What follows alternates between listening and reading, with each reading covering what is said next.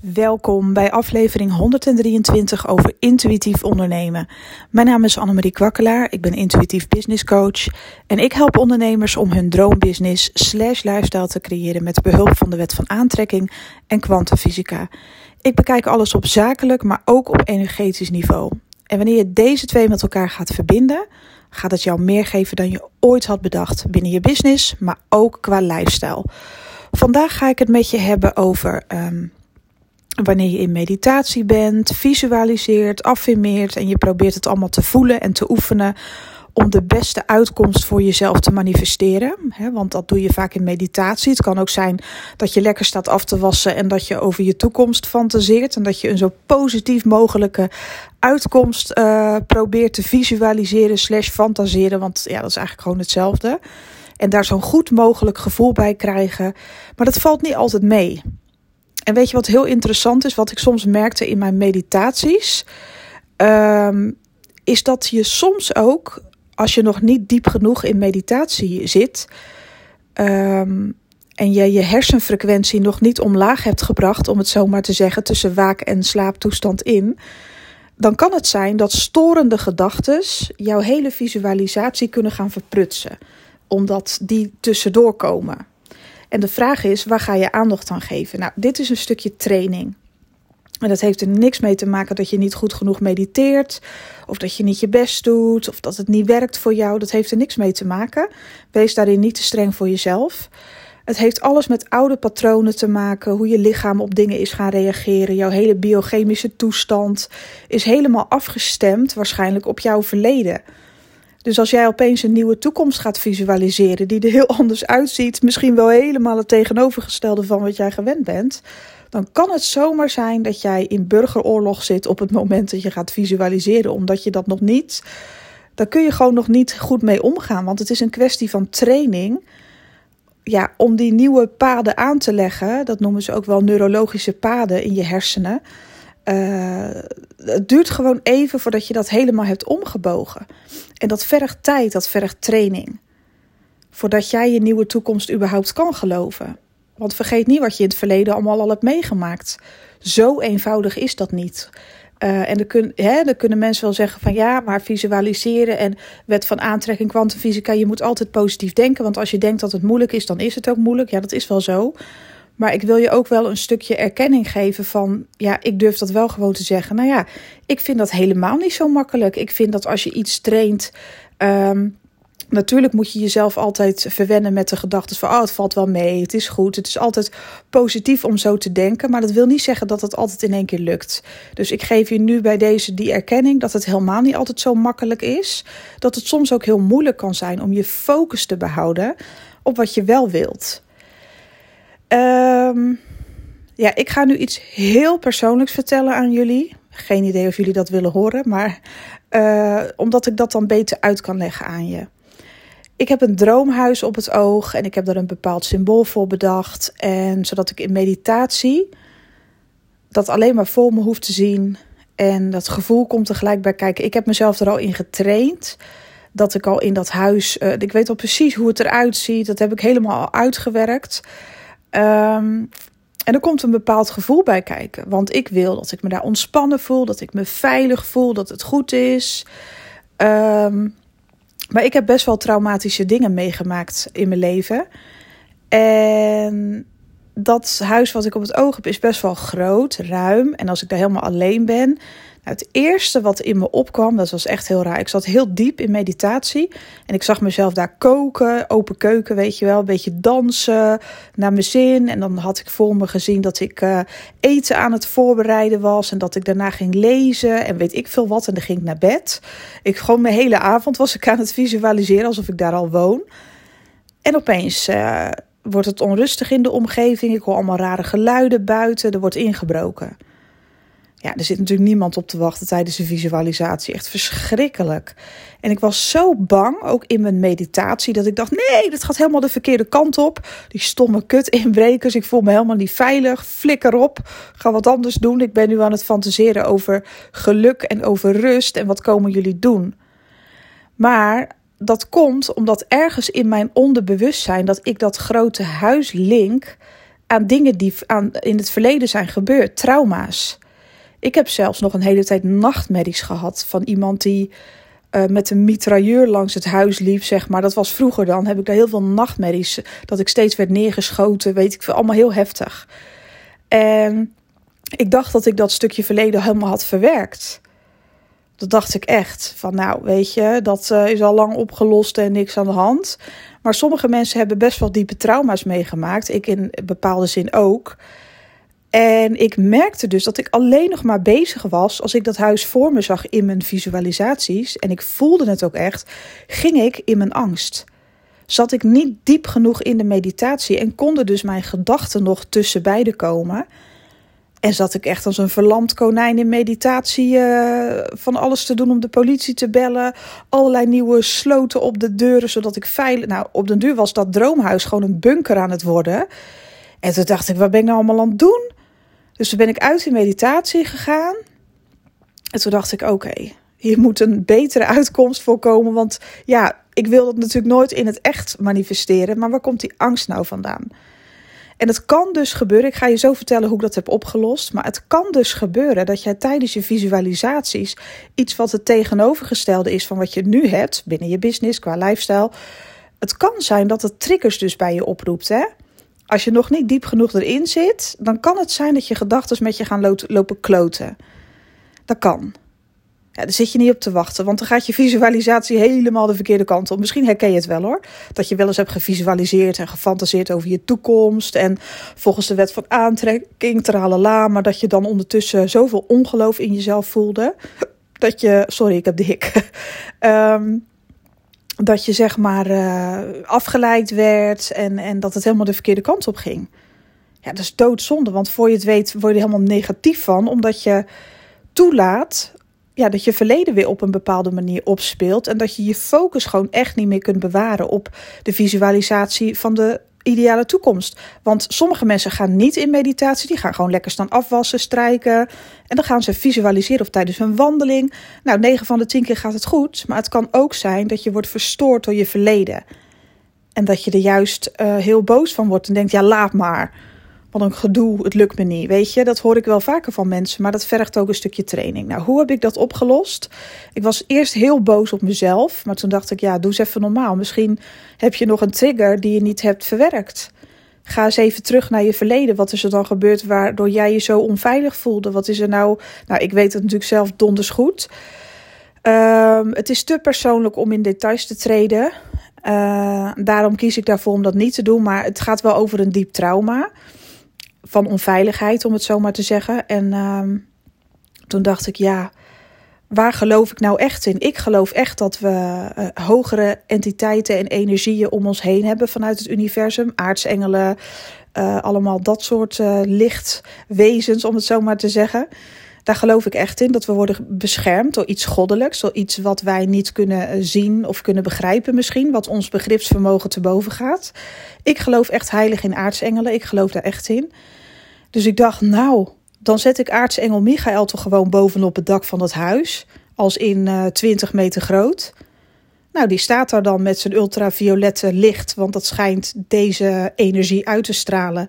En uh, aartsengel Michael staat er ook om bekend dat hij een bepaald zwaard in zijn handen heeft, om negatieve banden met alles door, door te snijden uh, en om je te beschermen. Uh, dat is zeg maar de afbeelding die de mens van hem heeft gemaakt. En dat wil niet zeggen dat hij er in het echt zo uitziet, die energie. Maar dat heeft de mens ervan gemaakt omdat er misschien ja, een beschermende energie wordt ervaren door hem. En dat hij er ook voor staat. En dat mensen daar dan zelf een visuele vorm bij maken. Dat wil niet zeggen dat wanneer je naar het hiernamaals gaat, dat aartsengel Michael, Michael daar echt staat met een zwaard. Zo van hier ben ik. Maar dat is de visuele vorm die wij hebben bedacht. Misschien is het wel gewoon een heel mooi licht. Snap je? Met misschien bepaalde vormen die wij dan herkennen. Um, maar dat visualiseer ik dan echt. Want dat mag ik ook visualiseren op die manier. Want ik geloof wel in die energie van aartsengel Michael. En dan visualiseer ik dat hij daar staat op het dak van dat nieuwe huis. Dus een mooi plat dak, daar kan hij prima staan. en dat hij in een straal van 500 meter dat er een soort van ja, uh, ultraviolette lichtstralen omheen worden geworpen om mijn huis en de huizen daarnaast. En tot 500 meter kan niemand met slechte intenties binnenkomen omdat dat te positief is. Je hebt toch ook wel eens van die mensen die altijd uh, negatief zijn. En die trekken toch niet als iemand altijd blij en vrolijk is. Die hebben dan zoiets van: Jezus, rot op, weet je wel. Uh, doen die altijd zo positief. Maar dat komt omdat die trillingsfrequenties zo verschillend zijn dat ze elkaar niet uit kunnen. Uh, ze kunnen niet matchen. Ze resoneren niet met elkaar. Dus moet je je voorstellen dat je een heel groot huis uh, ziet. Je ziet verder niks eraan, maar dat de energie op een bepaalde plek waar jij loopt niet resoneert. Dat kan dus ook zijn dat jij heel positief in je vel zit. En je, dat heb je toch wel eens dat je een bepaalde buurt loopt of een straat en dat je denkt: wow, ik ruik onraad. Het is hier gewoon niet veilig, maar kan mijn vinger er niet, niet op leggen wat het nou is, maar ik voel me niet veilig. En dan kies je een andere weg die met jouw positiviteit resoneert.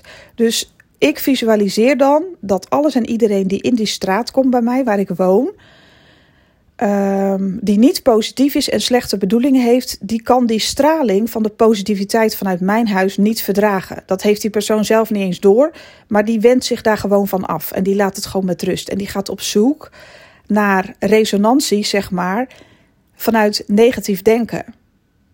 Dus huizen waar ook veel angst is en negativiteit, daar voelt die persoon zich tot aangetrokken om bij wijze van in te breken of iets slechts te doen, weet ik veel wat. En dat gaf me zo'n veilig gevoel. Dus ik weer hup in meditatie. Nou, aartsengel Michael neergeplant op mijn huis. Had ze flats. En ik voelde me zo beschermd. Niks of niemand, dat visualiseerde ik ook, kon door die straling van liefde heen komen die slechte bedoelingen hadden dan. Hè. Die liepen gewoon de andere kant op. En de mensen die gewoon in een normale frequentie verkeerden, of die geen slechte bedoelingen hebben, maar gewoon met hun eigen dingen bezig zijn, nou, die liepen gewoon gezellig langs mijn huis, ook midden in de nacht, geen probleem. En ik zag mezelf daar ook veilig en uh, precies die dingen doen die ik al deed, weet je wel. Om, uh, ja, die inrichting zag ik helemaal voor me. Ik zat er zo lekker in. Dus zo heb ik dat omgebogen. Dus dit is best wel een bijzonder verhaal. Ja, misschien dat sommige mensen denken, ja, spoor jij wel? Ja, dat kan hè. maar daar geef ik helemaal niks om, want ik doe gewoon, ik vertel het zoals ik het voel en zoals ik het zelf ervaar. Ik weet zeker dat er ook mensen zijn uh, die mij een beetje kennen en die zoiets hebben van, oh, dat is misschien een goede tip. Want hoe kun je dan, als je een verstorende ja, visualisatie hebt, die wordt verstoord door angst en dat je nog niet diep in je meditatie of in je uh, quantum field zit van positiviteit, zeg maar dan moet je daar maar eens aan denken. Hè? Dan moet je maar gewoon eens tegen jezelf zeggen: Oké, okay, ho, stop.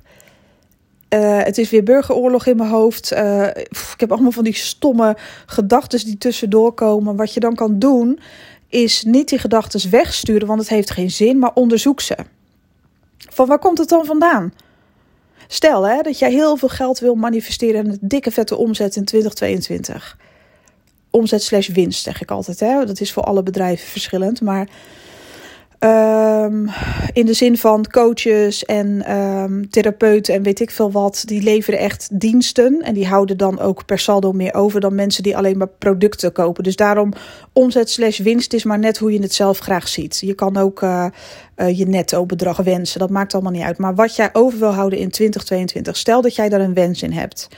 Van nou, ik zou best wel vijf ton netto over willen houden. Ja, ik zeg maar even wat. Of één of twee ton, weet ik veel wat. Ik weet niet hoe groot jij durft te wensen. Uh, stel nou dat jij uit een verleden komt, uh, net zoals dat boek Rich Dad Poor Dad. Daar heb je ook een boek over. Over een man die beschrijft um, hoe het was om op te groeien met twee vaders die allebei een totaal verschillende mindset hadden over geld. En hoe hij daardoor werd beïnvloed als kind. En jongvolwassenen natuurlijk, en hoe die daarmee om is gegaan. Wat zijn jouw overtuigingen dan over geld? Want stel dat jij dan in een meditatie zit, of, of je staat lekker af te wassen, of weet ik wat je aan het doen bent, autorijden. En jij hebt een fantasie over die omzet slash winst. En opeens komen er allemaal storende gedachten. Ga die gedachten eens onderzoeken. Van hé, hey, waar komt het dan vandaan dat ik niet kan geloven dat zoveel geld of financiële vrijheid of, of uh, uh, passief inkomen, dat dat niet voor mij bestemd is? Waar komt dat vandaan hoe kan dat in godsnaam? En heeft dat met mijn verleden te maken? Of heb ik recentelijk iets beleefd waardoor ik ja, daar toch een beetje een trauma in ervaar als ik geloof het gewoon nog niet? Gun ik het mezelf al? Wat heb ik vroeger altijd te horen gekregen? Ga dat eens onderzoeken. En dan weet je gelijk waarom jouw ja, hele zijn daar zo heftig op reageert en ingrijpt. Qua gedachten, zeg maar. Hè? Dat je gewoon wordt ja, gestoord als het ware in jouw fantasie door negatief denken. Dat is waarschijnlijk je verleden. Dat is je verleden. Dat kan ook bijna niet anders. Um, dus ga dat eens goed voor jezelf na. Op het moment dat je die visualisaties hebt en je wil de beste uitkomst creëren vanuit het kwantumveld van oneindige potentie. Probeer altijd de beste versie van jezelf uh, te kiezen en je af te vragen: wat doet zij of hij? Als, ze, als hij of zij daar, als, als, ik, als ik daar ben, wat doe ik dan? Met wie ga ik om? Wat draag ik? Uh, weet ik veel? Uh, en probeer je echt steeds vaker te verbinden met die versie. En als je storende gedachten krijgt, ga je die eerst uitsorteren als het ware. Waar komt dat vandaan? En dan ga je een tegenvisualisatie bedenken van oké, ik heb nu dit gevisualiseerd. Hij ging niet helemaal goed. Er is nu burgeroorlog. Hoe ga ik dat oplossen? En met burgeroorlog bedoel ik storende gedachten in jezelf. En voor je het weet, ben je allemaal lelijke dingen aan het denken. Dat noem ik altijd innerlijke burgeroorlog. Um, ga gewoon eens kijken hoe jij dat dan op kan lossen. Want stel nou uh, dat jij alleen maar ellende hebt gekend met geld in het verleden. Stel dat jouw ouders echt geen geld hadden en dat ze daar niks aan konden doen. Ze werkten altijd heel hard, maar ze hadden schulden. Dat kan hè dat je uit een schuldenfamilie komt. Of misschien had je wel een ouder die altijd aan het drinken was en daar het, eh, of zijn geld vergokte. Ik weet het niet. Er zijn heel veel redenen waarom mensen ja, moeite hebben om te geloven in overvloed. Maar daar kan je altijd iets positiefs tegenover zetten. Je kan altijd zelf een visualisatie bedenken waarin je wordt beschermd. Uh, voor mijn part visualiseer je dat er, uh, ja, weet ik veel wat. Uh, ja, een beschermengel of zoiets naar je toe komt in die visualisatie. Die zegt van nou, je hebt het heel zwaar gehad in je verleden. Je kon niet van overvloed genieten, maar wij zijn er om je te helpen. En wij zijn hier om jou te laten weten dat het nu mag. Het is nu jouw tijd. Het is nu jouw tijd om overvloed te ontvangen, om daar echt in te geloven. En ontspan maar, want wij gaan het je laten zien. Het komt allemaal goed. En als je je negatief voelt, vraag ons altijd om hulp dan communiceer je eigenlijk ook al op een hoger level. En ik zeg niet dat je dit moet doen, hè, maar iedereen heeft zijn eigen fantasie om dat om te buigen, zoals ik dat heb gedaan. Um, en zelfs als ik nu fysiek, dus in het echt, ik ga elke dag langs het huis fietsen of wandelen, ik vind dat heerlijk. Dan zie ik dus in gedachten, dat visualiseer ik dan ter plekke live, dat aartsengel Michael van 20 meter groot bovenop daar staat. En bij wijze van glimlacht van ja ja, ik ben hier om jou te beschermen. Het is goed. Ja, het is echt bizar dat ik dit zeg, maar het, het werkt gewoon voor mij. Ik voel nu alleen maar liefde en veiligheid bij mijn droomhuis. Hoe gaaf is dat? Dus ja, dit wilde ik je toch meegeven. Het is een beetje persoonlijk, maar misschien is dat ook wel leuk. Uh, zodat je ook weet hoe ik dat zelf doe. Hè? Want ik loop ook natuurlijk wel eens tegen dingen aan. Maar dit is hoe ik dit heb opgelost. Nou, ik wens je echt een bijzonder mooi weekend toe voor de mensen die dagelijks meeluisteren. En als je deze podcast uh, later te horen krijgt, dan wens ik je een hele mooie, liefdevolle dag. En hopelijk tot de volgende. Bye bye.